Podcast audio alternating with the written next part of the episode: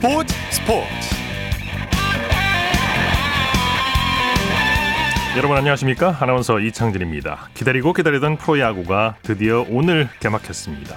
지난해에는 코로나19로 뒤늦게 개막했지만 이번 시즌은 정상적으로 개막했는데요. 자 그런데 봄비로 인해서 아쉽게도 개막 전 4경기가 열리지 못하고 고척 돔구장에서 한 경기만 열렸습니다. 1982년에 출범해서 올해로 40번째 시즌을 맞는 KBO 리그가 7개월간의 대장정에 돌입했습니다. 올 시즌 프로야구는 그 어느 때보다 볼거리가 풍성한데요. 과연 어떤 드라마를 펼치면서 우리에게 기쁨과 위안을 줄지 기대해 보겠습니다. 토요일 스포츠 버스 먼저 프로야구 개막전 소식으로 시작합니다. 스포츠 서울의 윤세호 기자입니다. 안녕하세요. 네, 안녕하세요. 오랜만입니다. 그동안 잘 지내셨죠? 네, 잘 지냈습니다. 예, 예. 자, 프로야구 개막전을 손꼽아 기다렸는데 비로 인해서 한 경기만 열렸어요. 그렇습니다. 기상예보대로 오늘 뭐 전국에 내린 비로 인해서 개막전 다섯 경기 중에 네 경기가 우천 취소됐습니다. 예. 잠실, 문학, 수원, 창원 경기가 일제히 취소가 됐고요. 어, 하지만 고척돔에서 진행된 키움과 삼성의 경기는 정상적으로 진행이 됐습니다. 예. 오늘 개막전 현장 취재 나가셨죠? 그렇습니다. 아무래도 오늘 좀 개막전이다 보니까 굉장히 인상 깊은 모습들이 많이 있었어요. 예. 가장 주목받을 만한 모습은 어, 인천 SK 행복드림 구장에서 인천 SSG 랜더스 필드로 이름이 바뀐 어 이제 SSG의 홈구장이 아닐까 싶은데요. 예. 어 SSG는 신세계 그룹이 예고한 대로 어 다양한 신세계 그룹의 그 식음료 사업을 야구와 접목시킨 상태였습니다. 어 랜더스 필드가 정말 180도 탈바꿈을 했는데요. 어 특히 뭐 별다방으로 좀 잘 알려진 그 전 세계 커피 프랜차이즈가 어, 문학에 있는 랜더스필드에 자리를 잡았습니다. 예. 메이저리그에도 그 야구장에 이 별다방이 있는 경우는 없다고 하거든요. 네네. 전 세계 최초로 예, 야구장에 이 커피 프랜차이즈가 자리를 잡았고요. 그리고 또 창원 NC파크 같은 경우에는 그 작년에 한국 시리즈 우승을 차지할 때 NC가 그 집행검 세레머니가 아주 화제가 됐었는데요. 네. 오늘 그 NC파크 음, 구단 용품 스토어에 이 집행검이 전시가 됐다고 합니다. 네. 이 집행검 제작 비용만 한 4천만 원, 5천만 원이 들었다고 하는데 네, 정말 멋진 그런 검 하나가 지금 창원 NC파크에 자리 잡고 있습니다. 그렇군요. 자, 이번 시즌 경기 개막전 경기 알아보기 전에 올 시즌 관전 포인트부터 살펴보죠. 지난 시즌에는 코로나19로 연기가 됐었는데 이번 시즌은 제때 열려서 그나마 다행이에요. 관중도 일부 입장할 수 있게 됐죠. 그렇습니다. 방역 수칙에 따라서 수도권은 전체 인원의 10% 그리고 비수도권은 30%까지 관중 입장이 진행이 됩니다. 네. 오늘 유일하게 경기가 열린 고척돔에서도 전체 수용 인원인 만, 약1 6천 명에서 10% 수준인 16,650명의 관중이 입장을 했습니다. 예. 자, 이번 시즌 코로나19 속에서도 전 경기를 소화하게 되죠.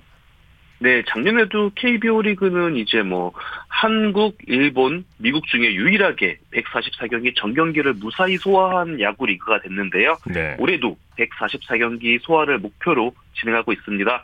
도쿄올림픽 기간인 7월 19일부터 8월 9일까지 올림픽 브레이크로 시즌이 중단이, 중단이 되긴 하는데요. 예. 어, 어쨌든 뭐 KBO 리그가 음, 올해도 완주할 수 있게 여러 가지 방역 수칙도 마련했고요. 네. 그러면서 작년에는 선수단에 확진자가 나오면은 뭐 시즌이 중단될 수도 있다 이런 방침이었는데 일단 올 시즌에는 자가- 자가격리 대상자는 제외한 채로 시즌이 진행될 예정입니다. 네. 이번 시즌은 그 어느 때보다 치열한 경쟁이 펼쳐질 것으로 보이는데 올 시즌 판도 어떤 예측이 나오고 있습니까? 네, 아무래도 작년에 우승한 디펜딩 챔피언 NC가 어, 1강으로 꼽히고 있습니다. NC는 메이저리그에 도전했던 나성범 선수가 잔류하면서 지난해 주축 선수들이 모두 남아 있는데요. 어, 이런 NC의 대항마로는 또 이제 LG가 꼽히고 있습니다. 네. LG는 젊은 선수들이 꾸준히 성장하는 추세고 특히 외국인 투수로 앤드류 수아레즈 선수를 영입을 했고요. 네. 어, 그리고 시범 경기 기간에 트레이드를 통해서 함덕주 선수를 영입하면서 마운드가 한층 더 높아졌다는 평가를 받고 있습니다. 예. 이번 시즌 KBO 리그에서 가장 주목받는 팀은 신생팀 SSG가 아닐까 싶어요. 그렇습니다. 앞서 말씀드렸듯 야구장부터 정말 크게 변신을 했는데요. 게다가 가장 성공한 코리안 빅리거인 추신수 선수가 SSG 유니폼을 입고 어, 한국 무대 첫 시즌을 지금 기다리고 있습니다. 네. 추인 선수의 SSG 입단부터 이미 큰 화제가 됐는데 올해 추인 선수의 방망이에 정말 많은 야구 팬들이 시선이 집중될 것 같습니다. 네, 추신수와 이대호 선수의 개막전 대결이 주목을 끌고 있죠. 그렇습니다. 어, 개막 매치업이 인천에서 SSG와 롯데로 잡혀 있는데요. 네. 어, 1982년 동갑내기이자 부산 야구를 대표하는 두 선수가 개막전부터 만났습니다. 네. 어, 사실 두 선수는 2016년도에 메이저리그에서도 맞붙은 적이 있어요. 네. 당시 추신 선수가 텍사스, 이대호 선수가 시애틀 소속으로 두 선수가 대결을 벌였는데 약 5년 만에 한국에서 두 선수가 다시 빅뱅을 일으키고 있습니다. 네. 올 시즌 신인왕 경쟁도 뜨거울 전망이죠. 그렇습니다. 최근 4년 동안 모두 신인왕이 고졸 순수 신인이 신인왕에 올랐어요. 그만큼 최근 입단하는 프로 선수들의 기량이 굉장히 좋거든요. 올해 역시 롯데 김진욱, 기아 이유리, 키움 장재영 등 특급 고졸 신인 투수들이 10억 경기부터 아주 빼어난 피칭을 보여줬습니다. 네네. 새 얼굴의 출연과 함께, 올 시즌 KBO 리그도 더 흥미로울 것 같습니다. 네. 올 시즌은 또 기록도 많이 쏟아질 것으로 예상이 되죠. 네, 삼성 마무리 투수인 오승환 선수가 최초의 300세이브를 바라보고 있고요. 네. SSG 최정 선수의 경우에는 개인 통산 400홈런을 노립니다. 네. 그리고 두산 유희관 선수는 9년 연속 두 자릿수 승을 도전하고 있습니다. 네. 올 시즌 달라지는 규정도 좀 소개해 주시죠. 네, 비디오 판독 횟수가 늘었는데요. 어, 작년에는 팀당 두 번만 비디오 판독을 요청할 수 있었습니다. 네. 하지만 올해는 비디오 판독으로 판정이 번복될 경우 한 번 더 판독 기회가 주어집니다. 예. 그러면서 팀당 최대 세 번까지 비디오 판독을 요청할 수 있게 됐고요.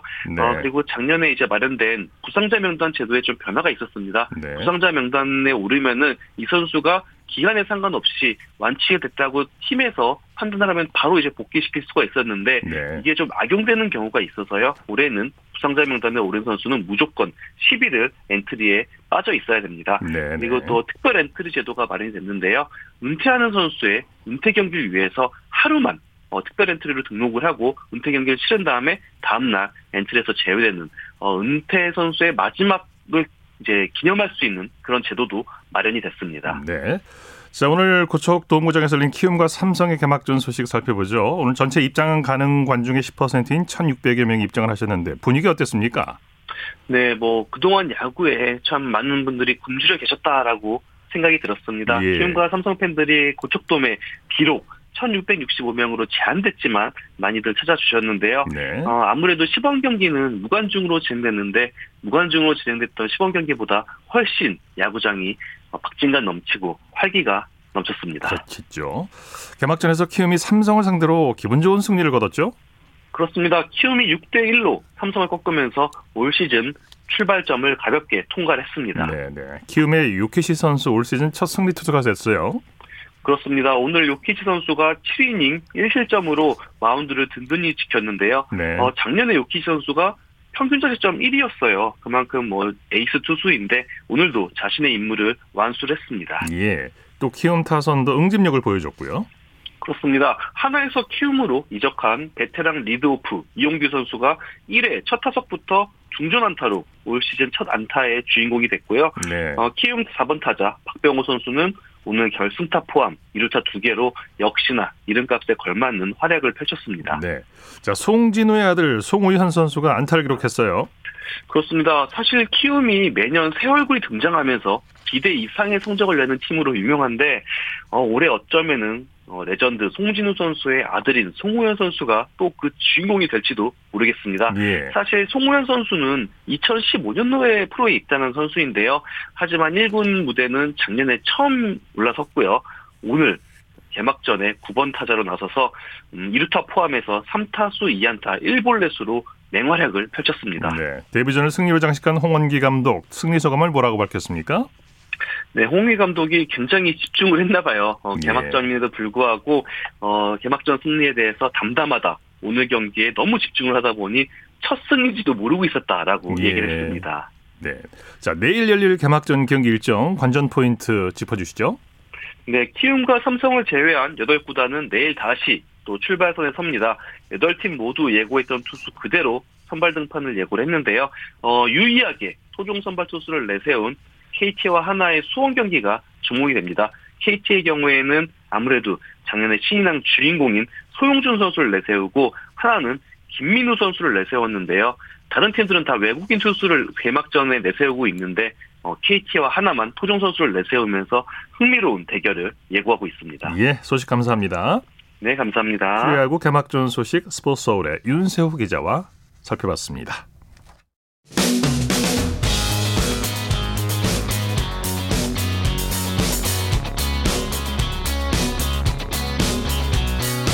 따뜻한 비판이 있습니다.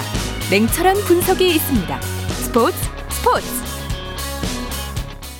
토요일 스포츠 스포츠 생방송으로 함께하고 계십니다. 9시 30분 지나고 있습니다. 이어서 축구 소식입니다. 중앙일보의 박린 기자와 함께합니다. 안녕하세요. 네, 안녕하세요. 프로축구 K리그1에서는 선두 전북이 수원을 꺾었죠? 네, 전북이 원정에서 열린 K리그 1 7라운드에서 수원을 3대 1로 제압을 했습니다. 네. 아, 전북은 개막 후 5승 2무 7경기 연속 무패를 달리면서 선두를 지켰고요. 네. 아, 반면에 수원은 2연패에 빠지면서 4위에 그쳤습니다. 네. 오늘 본 비가 많이 내렸는데 선수들 경기하기가 힘들었겠어요. 경기 내용은 어땠습니까? 네, 수원에서도 좀 비가 내리는 가운데 전북이 먼저 3골을 몰아쳤는데요. 어, 전반 20분에 최보경 선수가 코너킥을 헤딩 선제골로 연결했고 또 후반 28분에는 또 일류첸코 선수가 헤딩 추가골을 뽑아냈는데 네. 어, 포항에서 이적해 와서 그 4경기 연속골이자 어, 리그 다섯 번째 골로 득점 선두를 달렸습니다. 어, 전북은 후반 36분에 바로가 한 골을 더 보탠 반면에 어, 수원은 그 추가 시간에 염기훈 선수가 그 한 골을 만회하는데 그 쳤습니다. 네. 전북과 수원은 최근에 백승호 이슈로 얽혔었는데요. 오늘 백승호 선수는 명단에서 제외됐다고요. 네, 맞습니다. 오늘 경기는 백승호 더비라 불렸는데요. 어, 백승호 선수가 어, 바르셀로나 유학 시절에 수원 구단으로부터 3억 원의 지원금을 받았었는데 네. 어, 주중에 전북에 입단하면서 그 논란이 계속됐거든요. 어, 일단은 백승호 선수는 어, 경기 감각이 올라오지는 않아서 이번 원정에는 동행을 하지 않았고요. 어, 수원 팬들은 좀 현수막을 내걸면서 백승호 선수를 어, 비판을 했는데 네. 일단 경기는 전북 승리로 끝났고요. 어, 경기 후에 전북의 김상식 감독은 어, 백승호가 수원과 오해를 잘 풀고 어, 국내에서 뛰길 바란다고 말했습니다. 예. 전북과 선두 경쟁 중인 울산도 승리를 거뒀죠? 네, 원정에서 성남을 1대 0으로 꺾었습니다. 그 울산은 최근 한일전 친선 경기에 어, 무려 7명이 차출이 됐었거든요. 예. 음, 격리를 거쳐서 어제야 팀에 합류를 했는데 어, 이동준 선수의 골을 또 잘 지켜냈고요. 그 4경기 만에 승리하면서 어, 승점 14점을 또 기록을 했고요. 네. 어, 선두 전북을 승점 3점 차로 또 추격을 했습니다. 울- 울산 이동준 선수 결승골이 헤딩골이었어요. 네, 맞습니다. 그, 전반 26분에 그 윤빛가람 선수의 크로스를 헤딩골로 연결했는데 그 앞서서 홍명보 감독이 전반 20분에 이동준 선수를 교체로 내보냈거든요. 또 교체 카드가 어, 적중을 했고요. 어, 사실 이동준 선수가 그 일본과의 친선 경기에서 좀 거친 파울을 했다가 좀 맘고생을 했었는데 어, 시즌 3호 골을 터뜨리면서 또 그런 걸 또 이겨냈습니다. 네. 서울과 강원도 맞대결을 펼쳤죠? 네, 강원이 원정에서 서울을 1대 0으로 꺾고 또 7위로 올라섰습니다.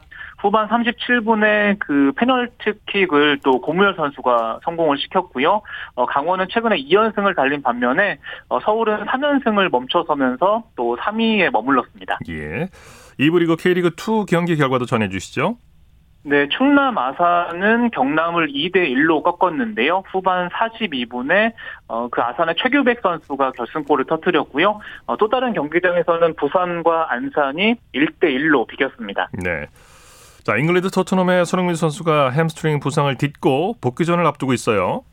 네, 우선은 토트넘이 한국 시간으로 내일 저녁 10시 5분에 어, 뉴캐슬과 프리미어리그 어, 30라운드 원정 경기를 치르고요. 네. 어, 말씀하신 대로 손흥민 선수가 3주 만에 그 복귀전을 치를 전망입니다. 그 앞서 지난달 15일에 아스날전이었죠. 그 햄스트링, 그 허벅지 뒷근육 부상을 당해서 뭐 유로파리그라든지 리그 또 대표팀 그 일본과의 친선 경기도 결장을 했었는데 네. 어, 휴식과 재활을 거쳐서 그 최근에 어, 팀의 정, 그 훈련을 또 정상적으로 소화를 했습니다. 네. 토트넘의 모리뉴 감독이 손흥민 선수의 출격을 예고했다고요. 네, 우선은 모리뉴 감독이 그 손흥민의 몸 상태를 전했는데요. 어, 지난주에는 훈련을 전혀 못해서 그 일본과의 A매치를 뛰는 건그 완전히 불가능했다고 했고요. 어, 다행히 팀 훈련을 어제는 일부 소화했고, 그 오늘은 완전히 소화했다고 합니다. 네. 어, 기자가 좀 내일 경기에 대해서 물어보니까 그 소니는 좋다. 어, 뉴캐슬전에 어, 선택을 받을 것이다. 이렇게 말을 하면서 어, 손흥민 선수의 출격을 또 직접 예고를 했습니다. 네, 지금 몸 상태가 100%는 아닐 것 같은데 어떻게 보십니까? 손흥민 선수가 선발로 나설까요? 아니면 교체로 나설까요? 네, 영국 매체들의 전망도 엇갈리고 있거든요. 예. 그 일단 선발 출전을 예상한 것도 있고 좀 말씀하신 대로 좀 무리시키지 않기 위해서 어, 벤치에서 시작할 거라는 전망도 나오고 있는데요. 예. 지금 토트넘이 리그 6위거든요. 뭐 다음 시즌 유럽 챔피언스 리그 진출을 위해서는 4위 안에 들어야 되는데 4위 그 첼시와의 승점 차가 3점에 불과합니다. 그래서 어, 무리뉴 감독이 좀 무리해서 또 손흥민을 선발로 내보낼 가능성도 있는데 어쨌든 어, 킥오프 1시간 전에 또 명단을 봐야 어, 그 정확한 걸 알 수 있을 것 같습니다. 예. 주중에 독일 바이에른 뮌헨이 손흥민 선수를 원한다는 외신 보도가 나왔었어요. 네, 그렇습니다. 그 영국 매체가 먼저 그 미넨이 손흥민 영입에 관심이 있다. 또 이렇게 보도를 했거든요. 예. 어, 반면에 독일 매체들은 그 손흥민 몸값이 천억 원이 넘는 데다가 그 미넨이 뭐 사네라든지 뮬러 같은 선수를 보유해서 네. 좀 이적 가능성은 좀 낮다고 또 반박을 했습니다. 어, 어쨌든 그 바이른 미넨이 정말 그 유럽 내에서 빅클럽이거든요. 이렇게 이적설이 나오는 자체만으로도 그 손흥민 선수가 차지하는 그 유럽 내 입지가 어, 굉장히 높다는 걸 좀 보여주는 것 같습니다. 그렇죠. 이승우 선수는 포르투갈 무대 데뷔전을 치렀죠. 네, 포르티모네스 이승우 선수가 그 CD 나시오널과의 그 원정 경기에서 후반 42분에 교체 투입됐습니다. 네. 그 2월 초에 벨기에 신트트라이던에서 임대가 됐거든요. 어, 두 달, 8경기 만에 출전 기회를 잡, 잡았는데 좀 아쉽게 짧은 시간이다 보니까 공격 포인트를 올리지는 못했고요. 어, 그래도 소속팀은 5대1 대승을 거두면서 그 10위에 자리를 했습니다. 네, 소식 감사합니다. 네, 감사합니다. 축구 소식 중앙일보의 박민 기자와 정리했고요. 이어서 프로농구 소식 살펴보겠습니다. 조현일 농구 해설위원과 함께합니다. 안녕하세요. 네, 안녕하십니까. 오늘은 남자 프로농구 3경기만 열렸는데 먼저 경기장 분위기부터 전해주시죠. 네, 정규리그가 마감되기 전 이제 마지막 어, 토요일 경기였습니다. 총 3게임이 열렸고 뭐 대부분 순위가 정해지긴 했습니다만 또 3게임 다 뭐 치열한 접전이 펼쳐졌습니다. 예. 자, 오리온이 SK에게 진땀승을 거뒀죠?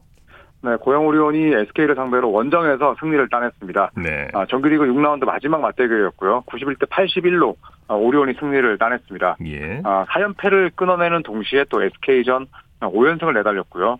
또 오늘 승리 덕분에 이 오리온은 28승째를 기록했습니다. 아, 그러면서 3위 KGC 인상공사의 승차를 한 경기로 줄였고 어, 9위 SK는 시즌 성적이 22승 30패가 됐습니다. 네. 초반부터 오리온의 공격이 대폭발했는데 경기 내용 정리해 볼까요? 네, 오리온은 1쿼터부터 어, 허일영 선수의 외곽 슛이 폭발했습니다. 어, 허일영 선수가 3점 2개 포함해서 10점을 몰아쳤고요. 또 이대성 선수도 높은 야투율로 어, 1쿼터에만 9점을 보탰습니다. 네. 아, 2쿼터에도 오리온의 기세가 이어졌는데 에, 디드릭 로슨이 그 중심에 있었고요. 이 SK는 자밀 워니가 13점을 몰아쳤지만 아, 국내 선수들이 잠잠했습니다. 네. 아, 오리온이 전반을 53대 38로 마쳤고요. 아, 하지만 이 SK가 아, 3쿼터부터 추격을 했습니다. 아, 전반에 단 1점에 그쳤던 안영준 선수가 3쿼터에만 무려 13점을 폭발시키면서 음, 한때 25점 차까지 벌어졌던 이 점수가 4점으로 줄었습니다. 네네. 어, 하지만 네, 이대성 선수가 4쿼터에 힘을 냈고요. 결국 두 번 연속 이 SK의 공격을 스틸로 이어가면서 아, 분위기를 바꿨고 결국 승리를 네. 따냈습니다. 로슨 선수가 그야말로 원맨쇼를 펼쳤죠. 네, 이 또 다른 외국인 선수인 데빈 윌리엄스가 워낙 부진하기 때문에 네. 이 디드릭 로슨의 역할이 오리온 입장에서는 중요합니다. 예. 아, 오늘 19득점에 리바운드 9개, 아, 더블 더블에 가까운 활약을 펼쳤고요. 어, 적재적소에 좋은 패스를 뿌리면서 아, 국내 선수들의 동선도 넓혔습니다. 네. 국내 선수들의 활약도 좀 전해 주시죠. 네, 이대성 선수가 17득점 어시스트 6개, 또 스틸 4개로 어, 공수 양면에서 맹활약을 했고요. 또 주장인 허일영과 이승현 선수도 어, 나란히 15점씩 보탰습니다. 네. 아, 특히나 최근 패한 경기에서 이대성 선수가 워낙 또 부진했었기 때문에 예, 오늘 경기는 이 부활의 신호탄을 알렸다고 볼 수 있겠습니다. 네. 자, 전자랜드가 마지막 정규리그 홈 경기에서 LG를 꺾고 값진 승리를 거뒀네요. 네, 전자랜드는 오늘 창원 LG와 치른 6라운드 맞대결에서 어, 90대 87로 승리를 따냈습니다. 네. 어, 전자랜드라는 이름으로 치르는 정규리그 마지막 홈 경기에서 얻은 어, 값진 승리였기 때문에 또 전자랜드 팬들은 상당히 기쁠 수밖에 없었을 텐데요. 네. 또 오늘 승리로 전자랜드는 잔여 일정 결과와 상관없이 5위로 확정했습니다. 어, 반면, 반면에 이 LG는 이관희 선수의 시즌 아웃 공백을 메우지 못한 채 아쉽게 패했습니다. 네. 석 점 차이는데 막판까지 접전을 거듭했죠. 그렇습니다. 아, LG가 뭐 전반까지는 앞섰습니다. 어, 한상혁 선수의 자유투로 45대 42, 3점 차 리드를 잡았었는데요. 어, 4쿼터 시작부터 변수가 생겼습니다. 어, 이 전자랜드의 중심 선수인 이대현 선수가 이 박정현과 부딪히면서 충돌 이후에 쓰러졌는데 네. 하지만 뭐 전자랜드는 이대로 물러나지 않았습니다. 이 홍경기 선수가 연속 5득점을 기록하면서 87대 83 재역전을 이뤄냈고요. 아, 마지막 LG에게도 기회는 있었습니다만 어, 종료 직전에 코너에서 던진 조성민 선수의 3점이 아, 림을 외면하면서 아, 결국 전자랜드가 3점차 승리를 따냈습니다. 네. 자, DB는 KCC를 꺾고 마지막 홈 경기를 승리로 어, 장식했네요. 네, DB 역시도 어, 마지막 홈 경기를 어, 승리로 따냈습니다. 예. 아, 3연승을 내달렸는데요. 아, 전주 KCC를 상대로 어, 기분 좋은 93대 73 완승을 따냈습니다. 아, 이로써 DB는 최근 홈에서 이 상위권 세개 팀을 만났는데 KGC, 인상공사, 현대모비스, KCC를 모조리 꺾으면서 아, 네. 유정의 미를 눈앞에 두고 있습니다. 네. DB는 허웅 효과를 톡톡히 누리고 있죠. 네, 오늘은 또 원주에도 역시나 이제 비가 내렸는데요. 아, 코로나19 사회적 거리두기 단계로 이 관중 수용 규모가 뭐 30% 이내이긴 했습니다만 천석이 모두 매진이 됐습니다. 예. 아, 역시나 이 허웅 선수의 효과라고 할 수가 있는데 아, 최근에 이 TV 인기 예능 프로그램에 출연을 해서 또 본인의 소속팀인 DB와 아, 허웅 본인의 이름값을 널리 알렸는데 에, 그 덕분에 최근 들어서 원주 홈 경기는 이 관중이 아주 큰 폭으로 늘었습니다. 예. 20점 차 점수차가 좀 많이 났는데 오늘 DB가 경기를 압도했죠. 네, 에, 경기 내내 앞서갔었습니다. 네. 아, 얀테메이텐과 허웅 선수가 원투펀치로 나섰고요.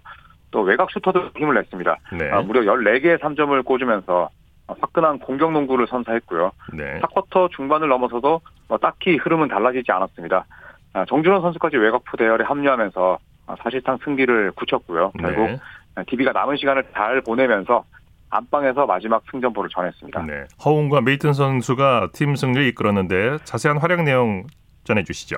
네, 얀테 메이튼은 오늘 22득점, 리바운드 11개로 어, 김종규의 부상 공백을 잘 메웠습니다. 네. 또 저스틴 녹스의 무게감이 워낙 낮기 때문에 아, 메이튼 역할이 중요했는데 오늘 KCC를 상대로 본인의 이름값을 잘 발휘했고요. 네. 또 허웅 선수 역시 3점 4개 포함해서 19점 6어시스트 또 리바운드 5개로 활약을 했습니다.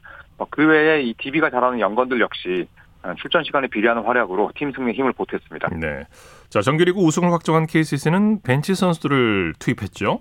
네, KCC는 정규리그 우승을 확정했기 때문에 6강 플레이오프를 거치지 않고 4강 플레이오프로 직행합니다. 예. 아, 정규리그 4위, 5위의 6강 플레이오프 승자와 챔피언 결정전을 다툽니다. 아, 그 때문인지 KCC는 오늘 로스터에 이름을 올린 12명을 모두 활용하면서 상대적으로 여유 있게 로테이션을 돌렸고요. 12명 대부분의 출전 시간이 10분 남짓으로 거의 비슷했고 어, 유력한 이 MVP 후보인 송교창 선수만이 24분 23초를 뛰었습니다. 네. 이번에는 NBA 소식 살펴보죠. 밀워키의 아데토쿤보가 수비를 초토화시켰죠. 네, 밀워키와 포틀랜드의 경기가 오늘 이 포틀랜드 홈구장인 모다센터에서 열렸습니다. 네. 아, 하지만 승리팀은 원정인 아, 밀워키였는데요. 127대 109로 승리를 따냈습니다. 네. 아데토쿤보 선수의 활약이 돋보였는데 2점슛 18개를 100% 확률로 모조리 집어넣었고요. 아, 그러면서 47득점. 포틀랜드를 꺾는데 아주 큰 힘을 보탰습니다. 네. 자, 토론토는 골든 스테이트를 대파했네요. 네, 이 NBA에서 쉽게 볼 수 없는 점수 차죠. 예. 무려 53점 차로 어, 골든 스테이트가 토론토에게 완패했습니다. 예. 점수는 77대 130이었는데 아, 이번 시즌의 NBA 경기 중 뭐 최다 점수 차였고요. 네. 어, 이미 2쿼터에 뭐 거의 더블 스코어가 났을 정도로 골든 스테이트 입장에서는 어, 잊고 싶은 경기였습니다. 예. 아, 스테픈 커리가 뭐 빠지긴 했습니다만 아, 상당히 좀 실망스러운 경기였고 어, 더구나 오늘 승리를 거둔 토론토는 3월 한 달 성적이 1승 12패에 그쳤던 팀이기 때문에 네. 어, 골든 스테이트 팬들에게는 더욱더 어, 좀 치욕적인 경기가 아니었나 싶습니다. 네, 53점 차는 최근에 들어보지 못한 것 같습니다. 그렇습니다. 네, 소식 감사합니다. 네, 고맙습니다. 프로농구 소식 조현일 농구 해설위원과 정리해드렸습니다. 쳤다 하면 홈런이고 슛 골이고 각본 없는 한편의 드라마 그것이 바로 그것이 바로. 손에 잡힌 우승 트로피 목에 걸린 그 배달. 너와 내가 하나 되는 그것이 바로 그것이 바로 그것이 바로. 꿈꾸던 스포츠 꿈꾸던 스포츠 꿈꾸던 스포츠. 토요일 스포츠 스포츠 함께하고 계신 지금 시각 9시 44분 지나고 있습니다. 이어서 우리에게 환희와 감동을 안겨준 스포츠 스타들의 활약상을 살펴보는 스포츠를 빛낸 영웅들 시간입니다. 정수진 리포터와 함께합니다. 어서 오십시오. 네, 안녕하세요. 자, 오늘은 박지성 선수의 은퇴 후 활동을 소개해 주신다고요? 네, 박지성이 2014년도에 은퇴를 했고 같은 해 10월 1일 맨체스터 유나이티드는 박지성을 메뉴의 엠버서더로 임명했다고 공식 발표를 합니다. 예. 즉 홍보 대사가 됐다는 건데요. 메뉴는 아시아에서 박지성의 인기가 대단하다는 것을 인정했고 아시아 시장 개척에 적극적으로 나설 계획이었기 때문에 박지성 을 선정했다고 합니다. 네, 엠버서더 홍보대사로서 박지성이 맡은 역할은 어땠습니까? 네, 아시아 전역에 걸쳐서 메뉴와 관련된 행사에 참여하는 역할이었고요. 예. 연봉 개념으로 1억 5천만 원이라는 연간 활동비를 지급받았습니다. 네. 관련 내용은 2014년 10월 1일 KBS 9시 뉴스와 그리고 2014년 10월 2일 KBS 뉴스 광장에서 모아봤습니다. 잉글랜드 프로축구 맨체스터 유나이티드가 유럽 출신이 아닌 선수로는 처음으로 박지성을 구단의 홍보대사로 선정했습니다. 해외 스포츠 이정화 기자의 보도입니다. 박지성이 맨체스터 유나이티드의 역대 일곱 번째 구단 홍보대사로 선정됐습니다. 유럽 출신이 아닌 남미와 아프리카, 아시아 출신 선수를 통틀어 처음입니다. 보비 찰턴과 게리 네빌 등 맨유의 레전드들과 어깨를 나란히 했습니다. 인터넷 공간의 이슈와 화제를 전해드리는 인터넷 광장입니다. 박지성 선수가 맨체스터 유나이티드의 홍보대사가 된 소식이 누리꾼들 사이에서 화제입니다. 박지성 선수는 아시아 선수 최초로 맨유의 일곱 번째 홍보대사로 선정됐는데요. 맨유의 홍보대사는 전 세계를 돌며 구단을 홍보하는 역할로 구단이 공식적으로 인정하는 전설적인 선수입니다. 맨유의 홍보대사로는 보비 찰턴, 게리 네빌 등 6명의 맨유 출신 선수가 활동해 왔는데요. 이번에 선정된 박지성 선수는 아시아에서 열리는 행사에 참가하는 등 맨유의 다양한 활동을 하게 됩니다. 누리꾼들은 한국을 대표하는 박지성 선수 자랑스럽네요 등의 반응을 보였습니다. 네. 예. 그리고 어제 나온 뉴스에 의하면 영국 맨체스터 지역지인 맨체스터 이브닝 뉴스는 메뉴 출신 골키퍼 벤 포스터가 전 동료들을 칭찬했다고 보도했는데요. 함께했던 선수들 중에 가장 성실한 선수를 묻는 질문에는 박지성을 꼽았다고 합니다. 예. 특히 박지성은 짐승이었다라고 했는데 그 짐승이라는 표현은 그가 열심히 얼마나 열심히 뛰었는지를 의미한다고 말을 했다고 하는데요. 그만큼 맨체스터 유나이티드에서 중요한 역할을 했다는 것을 의미하는 부분이 아닌가 싶습니다. 네. 네. 그 이후에도 활발하게 활동했죠. 네. 어, 2015년 6월 14일 맨유와 뮌헨의 레전드 매치에 맨유 레전드로 선발 출장을 했고요. 같은 해 11월 15일에는 영국 연방팀과 세계 올스타가 맞붙는 유니세프 자선 경기에서 세계 올스타 소속으로 풀타임 출전했습니다. 네. 그리고 축구 해설가로도 활동했는데요. 처음에는 평이 그렇게 좋진 않았지만 그래도 피드백을 받으면서 노력을 하는 모습을 보였습니다. 네. 어, 예를 들면 어떤이라는 단어를 중간 중간에 너무 많이 쓴다는 지적이 있자 다음 네. 해설을 할 때는 메모지에다가 어떤을 써놓고 가위표를 해 놓아서 스스로 아. 피드백을 수용하는 모습을 보여주기도 했습니다. 필요합니다. 아나운서들도 이런 습관 저도 있어요. 자, 그 다음에는 축구 행정가로서의 행보를 보이기도 했죠. 네, 2017년 11월 대한축구협회 유스 전략본부장을 맡으면서 처음으로 한국에서 일을 하게 됐는데요. 하지만 1년 만에 사임을 하게 됩니다. 네. 사실 박지성은 은퇴하기 전부터 축구 행정가가 되겠다고 말을 해왔었는데요. 어, 올해 2021년 1월 18일 K리그 1 전북 현대모터스에서 축구 행정가로서의 커리어를 시작한다는 기사가 발표됐습니다. 그렇죠. 공식 직책은 어드바이저인데요. 구단의 팀 컬러를 만들고 유소년 육성 시스템을 관리하는 등 장기적인 비전을 제시하고 선수단 운영 또 훈련에 대한 아이디어를 제공하는 등의 임무를 맡았습니다. 네. K리그에 다시 입성한 박지성은 유소년 육성에 집중하겠다고 밝혔는데요. 관련 내용은 2021년 1월 22일 KBS 9시 뉴스에서 들어보시죠. 전북의 조원자로 K리그에 입성한 박지성이 유소년 육성에 집중하겠다며 포부를 밝혔습니다. 프리미어리그 최고 명문 맨체스터 유나이티드에서 맹활약했던 박지성. 이제는 K리그 전북의 행정가로 새로운 도전에 나서는데요. 선수 선발과 육성 등에 대한 조언자 역할을 할 박지성은 특히 유소년 집중 육성으로 유럽과의 격차를 좁히겠다고 밝혔습니다. 유소년을 제대로 갖추고 있다고 할 만한 클럽들이 그렇게 많지는 않기 때문에 그런 부분에서 제가 할 수 있는 일이 더 많지 않을까 생각을 합니다. 예. 네. 한편 월드 클래스 손흥민의 활약이 두드러지면서 축구 팬들 사이에서는 박지성 대 손흥민 과연 누가 최고의 축구 선수인지를 가리고자 하는 그 뜨거운 논쟁이 있기도 했는데요. 예. 특히 손흥민이 2019년 12월에 번리와의 경기에서 70m를 돌파한 뒤 환상적인 골을 터뜨린 후 그런 활약 때문에 예. KBS 9시 뉴스에서는 관련 내용이 나오기도 했습니다. 세계를 놀라게 한 골이었죠. 그러니까요. 박지성 대 손흥민 논쟁. 박지성이 직접 끝냈다라는 제목의 뉴스였는데요. 예, 이런 뉴스도 있었군요. 2019년 네, 12월 19일 KBS 9시 뉴스입니다. 박지성이 최근 화제가 된 손흥민의 70m 질주골을 본 소감을 털어놨습니다. 그러면서 박지성이냐 손흥민이냐에 대한 논쟁도 정리했습니다. 첫 소식 박주미 기자입니다. 자신의 재단에서 진행하는 재능학생 후원금 전달식 참석을 위해 잠시 귀국한 박지성은 손흥민의 70m 질주골 당시 현장에서 본 느낌을 이렇게 표현했습니다. 어 설마 했어요 솔직하게 어 설마 했는데 어, 상당히 빠른 시간 안에 또 그 부분을 놓치지 않고 그 골까지 결정시킬 수 있다라는 부분들은 지금 흥민이의 레벨이 어느 정도인지를 단적으로 보여주는 아시아 축구연맹이 선정한 올해의 국제선수상을 홍콩에서부터 영국까지 직접 받아 건네주며 손흥민에 대한 각별한 애정을 보인 박지성. 축구 팬들의 오랜 화두인 박지성과 손흥민 중 누가 더 뛰어난가? 논쟁은 단번에 정리했습니다. 제가 부끄럽죠. 지금 흥미 정도면 비교할 수 있는 상대가 아닌데 영향력도 상당히 커졌고 또 그만큼 본인이 갖고 있는 기량이 너무나 뛰어나기 때문에 한국 선수들의 EPL 개척자 박지성, 박지성을 꿈꾼 EPL 정복자 손흥민.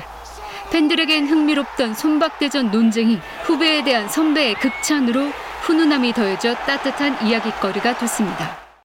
네, 흐뭇한 뉴스입니다. 네. 박지성 선수 역시 겸손해요. 맞아요. 정말 그 우열을 감, 가리기 힘든 네. 대결이에요. 맞습니다. 네. 참두 명 다 대단한 선수인 거는 부인할 수 없는 사실인데요. 그래도 박지성의 후배에 대한 칭찬으로 훈훈하게 마무리가 됐습니다. 네. 앞으로는 축구 행정가 박지성의 모습을 많이 보면 좋겠네요. 네. 자, 스포츠를 빛낸 영웅들 정수진 리포터와 함께했습니다. 수고했습니다. 네, 고맙습니다.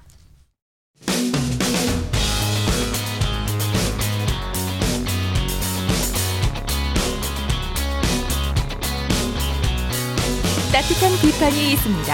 냉철한 분석이 있습니다. 스포츠 스포츠. 이어서 한 주간의 해외 스포츠 소식 정리합니다. 월드 스포츠 연합뉴스 영문뉴스부의 유지호 기자와 함께합니다. 안녕하세요. 네, 안녕하세요. 자, 일본 내 코로나19 재확산으로 도쿄올림픽 성화 봉송이 중단될 위기에 처했다면서요? 네, 지난 1일 교도통신 보도에 따르면 요시무라 히로후미 아- 오사카부 지사가 오사카시 성화봉송을 중단해야 된다고 주장했습니다. 예. 이와 관련해 도쿄올림픽 조직위원회 관계자는 지방자치단체의 의사를 존중하겠다는 자세를 보여서 이 성화봉송이 중단 가능성이 커졌다고 교도통신이 전했는데요. 네. 이 성화봉송은 지난달 25일 후쿠시마 현에서 시작했습니다. 어, 1일에는 나가노시에서 진행됐는데 나가노 현이 자체 코로나19 경계 수위를 높임에 따라 성화 도착 행사와 일부 구간의 성화 봉송이 관계 없이 치러졌는데요. 어, 오사카 부내 성화 봉송 일정은 오는 13일부터 14일까지고 성화가 오사카 시를 통과하는 날은 14일입니다. 네. 어, 성화봉송 일시 중단되면 도쿄올림픽에 대한 회의론도 확산될 수가 있어서 일본 정부와 대조직의 고민이 깊어질 것으로 보입니다. 예. 한편 성화 봉송 구간 중 일부에서 여성 금지 코스가 설정돼 논란이 일고 있다고요. 네, 지난 2일 마이너치 신문 보도에 따르면 한다시 한다운하 구간이 남성 한정으로 지정됐다고 하는데요. 이 운하의 200m 구간에서 이 주자가 에도 시대부터 이어진 축제 때 사용된 배를 타고 성화를 운반할 건데 이 배가 여성이 들어가는 것을 금하는 대상으로 여겨진 것입니다. 네. 어, 한다시가 지역 축제 홍보를 위해서 배를 이용하겠다고 제안했었는데 이 현지 언론은 남녀 평등이라는 올림픽 헌장을 이해하지 못한 것이 아니냐고 지적했는데요. 어, 이런 비판에 한다시 관계자는 어, 이는 역사와 전통 문화를 존중하는 조치라면서 반발했습니다. 예. 자, 올해 7, 8월에 차례로 개막하는 도쿄올림픽과 패럴림픽의 테스트 이벤트가 곧 재개될 것으로 보인다고요. 네, 올림픽 전문 매체 인사이드 더 게임즈의 지난 30일 보도에 따르면 대회 조직위원회가 외국 선수들도 초청하고 일본 관중 앞에서 테스트 이벤트를 5월에 개최하기를 기대한다고 하는데요. 네. 어, 종목별로 열리는 테스트 이벤트는 실제 올림픽과 또 패럴림픽 경기장에서 열립니다. 어, 조직위로서는 대회 준비 상황을 점검할 수가 있고 선수들은 현장 분위기에 적응할 수 있어서 테스트 이벤트를 중요하게 여기는데요. 어, 코로나19 확산 여파로 테스트 이벤트가 자- 작년 3월 이후로 열리지 못하고 있습니다. 어, 이달 초 휠체어 럭비를 시작으로 다음 달 사격대회까지 총 18개 종목 어, 테스트 이벤트가 잡혀 있는데요. 네. 특히 5월 9일 도쿄 신국립경기장에서 열리는 육상대회는 외국 초청 선수와 관중이 모두 참여한 형태로 진행될 예정입니다. 예. 이런 가운데 올림픽 예선 겸 테스트 이벤트로 예정됐던 다이빙 월드컵이 취소됐다는 소식도 있네요. 네, 국제수영연맹이 일본에서 개최할 계획이었던 올림픽 예선대회 재배정에 대한 결정을 검토 중이라고 오늘 발표했는데요. 네. 아티스틱 수영과 오픈워터 수영의 올림픽 최종 예선대회 취소 가능성도 열어뒀습니다. 다이빙 월드컵은 이달 18일부터 23일 도쿄에서 열- 열릴 예정이었고요. 아티스틱 수영의 경우 5월 1일부터 4일, 또 오픈워터 수영은 5월 29일부터 30일까지로 잡혀 있었는데요. 특히 이 아티스틱 수영과 오픈워터 대회는 올림픽 최종 예선입니다. 어, 수영연맹은 다이빙 월드컵 취소와 관련해서 대체 개최지라든지 올림픽 출전권 배분 등과 관련해서는 아직 결정된 게 없다고 했는데요. 어, 연맹과 조직위원회가 이 코로나19 확산으로 비용 부담 증가 등에 따른 대책에 합의하지 못했기 때문이라고 일본 언론이 보도했습니다. 예. 또 일부 국가에서는 어, 일본 대사관이 참가 선수 및 관계자들에 대한 비자를 발급하지 않아 불만도 나왔다고 합니다. 네. 여자 테니스 세계 랭킹 2위 오사카 나오미의 연승 행진이 23경기에서 멈췄다고요? 네, 세계 25위에 올라 있는 마리아 사카리 선수가 지난 1일 마이애미에서 열린 마이애미 오픈 단식 8강전에서 오사카를 2대 0으로 세트 스코어 2대 0으로 꺾었는데요. 어, 2월 호주 오픈에서 우승했던 오사카는 지난해 2월 페드컵에서 사라 소리베스 토르모에게 진 후에 13개월 만에 공식 경기 첫 패배를 당했습니다. 네. 해당 기간에 두 차례 기권패가 있었는데요. 두 번 모두 경기 시작 전에 기권한 것이라 공식 패배로 기록되진 않았고요. 오사카의 탈락으로 애슐리 바티 선수가 이번 대회 결과와 관계없이 다음 주 세계 랭킹에서도 1위를 지키게 됐습니다. 이번에 오사카가 우승하고 바티가 결승에 진출, 결승 진출에 실패하면 다음 주 랭킹에서 오사카가 1위가 될 수 있었는데요. 어, 한편 사카리 선수는 최근 세계 랭킹 5위인의 선수를 상대로 다연승을 거두는 상승세도 이어갔습니다. 네. 소식 고맙습니다. 네, 감사합니다. 월드스포츠 연합뉴스 영문뉴스부의 유지호 기자와 함께했습니다. 스포츠 단신 전해드립니다. 골프 여제 박인빈 선수와 세계 랭킹 1위 고진영 선수, 디펜딩 챔피언 이미림 선수가 미국 여자 프로골프 투어 시즌 첫 메이저 대회 ANA 인스피레이션 둘째 날 상위권 경쟁을 이어갔습니다. 박인빈 선수는 오늘 미국 캘리포니아주 랜초 미라지의 미션 힐스 컨트리 클럽에서 열린 대회 2라운드에서 이글 하나와 버디 두 개를 잡아내고 보기는 막아 3언더파 69타를 치면서 세계 랭킹 1위 고진영 선수와 함께 공동 6위로 도약했습니다. 자, 스포츠 스포츠 오늘 준비한 소식은 여기까지고요. 내일도 풍성한 스포츠 소식으로 찾아뵙겠습니다. 함께해 주신 여러분 고맙습니다. 지금까지 아나운서 이창진이었습니다. 스포츠 스포츠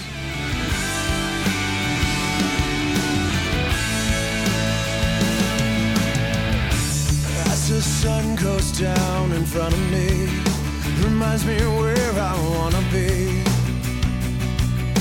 With you and you alone. Pull me in like you were made for me.